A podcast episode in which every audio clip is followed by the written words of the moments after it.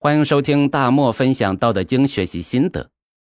上一期啊，咱们聊了有无相生，这有和无啊会相互转化，同时呢，有和无又是相对的。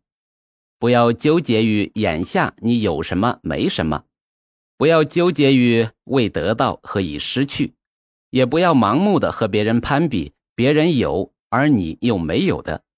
现实中呢？其实也有很多人在暗暗的在和你攀比。接下来呀，咱们聊一聊难易之相成也。前几年呢，有一个话题在网上可是讨论了一段时间。这博士父母做错小学试题，还不是一个人，全国各地呀有很多例子。一个人都读到博士了，这智商肯定是没问题的，即使是死读书的书呆子。那也是智商不差的书呆子，小学题还不是手到擒来吗？对他们来讲，这太容易了。但是啊，总有那些大人看来偏难怪的题目，就是做不出来，觉得现在的小学生啊太可怜了。实际上啊，偏难怪的题目只是偶尔出现。第二呢，即使是出现了，在小学生看来也不见得难。其实是思考问题的角度不同而已，更像脑筋急转弯。现在大学毕业考编成了第一选择，不知道你有没有参加过？考试有一科叫行政能力测验，简称行测，都是选择题，一百道选择题，其中有很多题目用到的知识啊，都是小学和初中的知识，单独一道题拿出来都不难。即使是最难的推理题，也只是考思维逻辑。可是考试啊，确实很难，绝大多数人连题目都做不完。为什么会这样呢？因为很多题目啊需要技巧，光用知识呢是能做出来，但是时间不够。这就是大量的简单的题目放到一个有限的时间内，就变成了超级难的一个考试。从上边的两个例子啊，大家对难易之相成应该多少有点清晰概念了。这难易呀本身是相对的，你觉得难的，对其他人可能就很容易。有句话是这样说的：别拿你的业余去挑战别人的专业。咱们平时锻炼身体跑步，一口气跑五公里，配速能到五分钟就很厉害了。那男子马拉松运动员跑得最好的那一批人呐，一口气跑四十多公里，配速还能达到三分钟。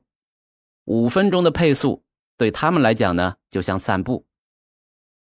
我们认为很容易的东西，别人可能觉得很难。大家知道中国人的数学呀，普遍很好。咱们出去买东西，要花六块钱，然后呢，给对方一个十块，一个一块。然后让店主找五块的整钱，这很正常，都不用思考的。但是如果咱们在欧美国家这样买东西，会把收银员的 CPU 给干烧了。他会先把一块钱还给你，然后呢再找四个一块的，因为啊他们的数学都很烂，用咱们的思路算钱数，他们不懂，觉得很难。因为难和易呀是相对的，所以。加上一些限制条件，难和易也是可以相互转化的。比如前边说的公务员考试，简单的题放在一起，限定时间做完，就变成了很难的事。咱们如果查各种字典，各种解释，难易相成，基本上都是解释为难和易是相互转化的。剩下的呀，自己意会吧。我认为呢。难易相成，应该还有另一层含义。这难和易呀，也是可以相互成就的。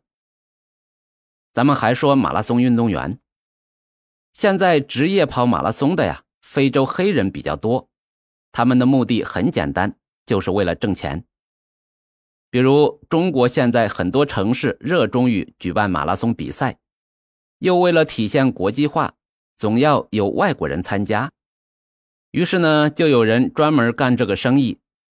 他们到非洲找几个跑不好的苗子，免费给他们训练，之后呢，跑马拉松挣到的奖金跟他们分，而且多数时候运动员呢只能拿小头。这些所谓的苗子也不是一下就有拿冠军的实力的。这非洲人是很能跑，因为地广人稀，但是你让他们一上来就一口气跑四十多公里，也会死人的。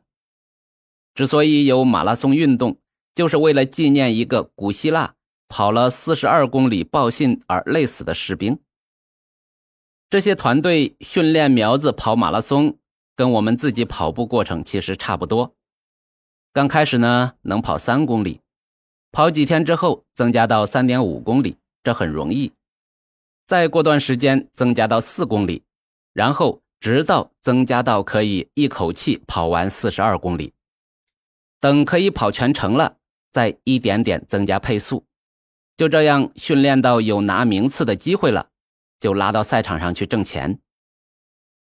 中国有句古话叫“不及龟步，无以至千里”。在没有交通工具的年代，交通啊全靠走，即使是千里之外，看似遥不可及，要到达很难，但是每天走个几十里还是没那么难的。这样几十天也能走到。对于一个有健康的两条腿的人，走个一步两步是多么简单容易的事。也就是这简单容易的事，不断的重复做，最后完成了到达千里之外这么难的一件事。这给我们的启示是什么呢？如果咱们觉得一件事很难，那就把它拆开，拆成没那么难的几件事，可能信心就足一些。这是易成就难。今天呢，看到一个视频，有一个人在高速上开车，他的导航显示车行驶在第二车道。他要超车呢，就转到了超车道，然后导航马上就显示车行驶在超车道。这依靠的呀，就是中国的北斗导航系统。在中国有北斗定位系统之前。用的呢是美国的 GPS 全球定位系统。GPS 是美国从二十世纪七十年代开始研制，历时二十年，耗资两百亿美元，在一九九四年全面建成，具有在海陆空进行全方位实时三维导航与定位功能的新一代卫星导航与定位系统。这本来呀是军用系统。后来呢，开放了民用，只要给钱，全世界都能用。那中国的远洋轮船也用这个系统。一九九三年，美国人怀疑中国货轮“银河号”向伊朗运送禁运货品，就切断了“银河号” GPS 信号。那中国的“银河号”货轮在海上漂了三十三天，就是当年轰动世界的“银河号”货轮事件。这件事情过后呢，中国决定要研发自己的全球定位系统，但是中国那个时候要钱没钱，要技术没技术，要研发自己的全球定位系统是何其艰难呐，进度就很慢。后来加入了欧盟的伽利略计划，但是在二零零六年被迫退出，就决定完全自主建造。当然，经过十几年的发展。中国的钱也多了，也有了一定的技术储备。就这样，到二零二零年六月十三日，北斗三号最后一颗卫星入网，中国的北斗系统正式建成。建全球定位系统啊是很难的，中国的无数科研人员参加，历经二十多年建成了自己的北斗系统，就给咱们现在的很多生活带来了便利，让难事变得很简单。一提到华为，现在大家就四个字：遥遥领先。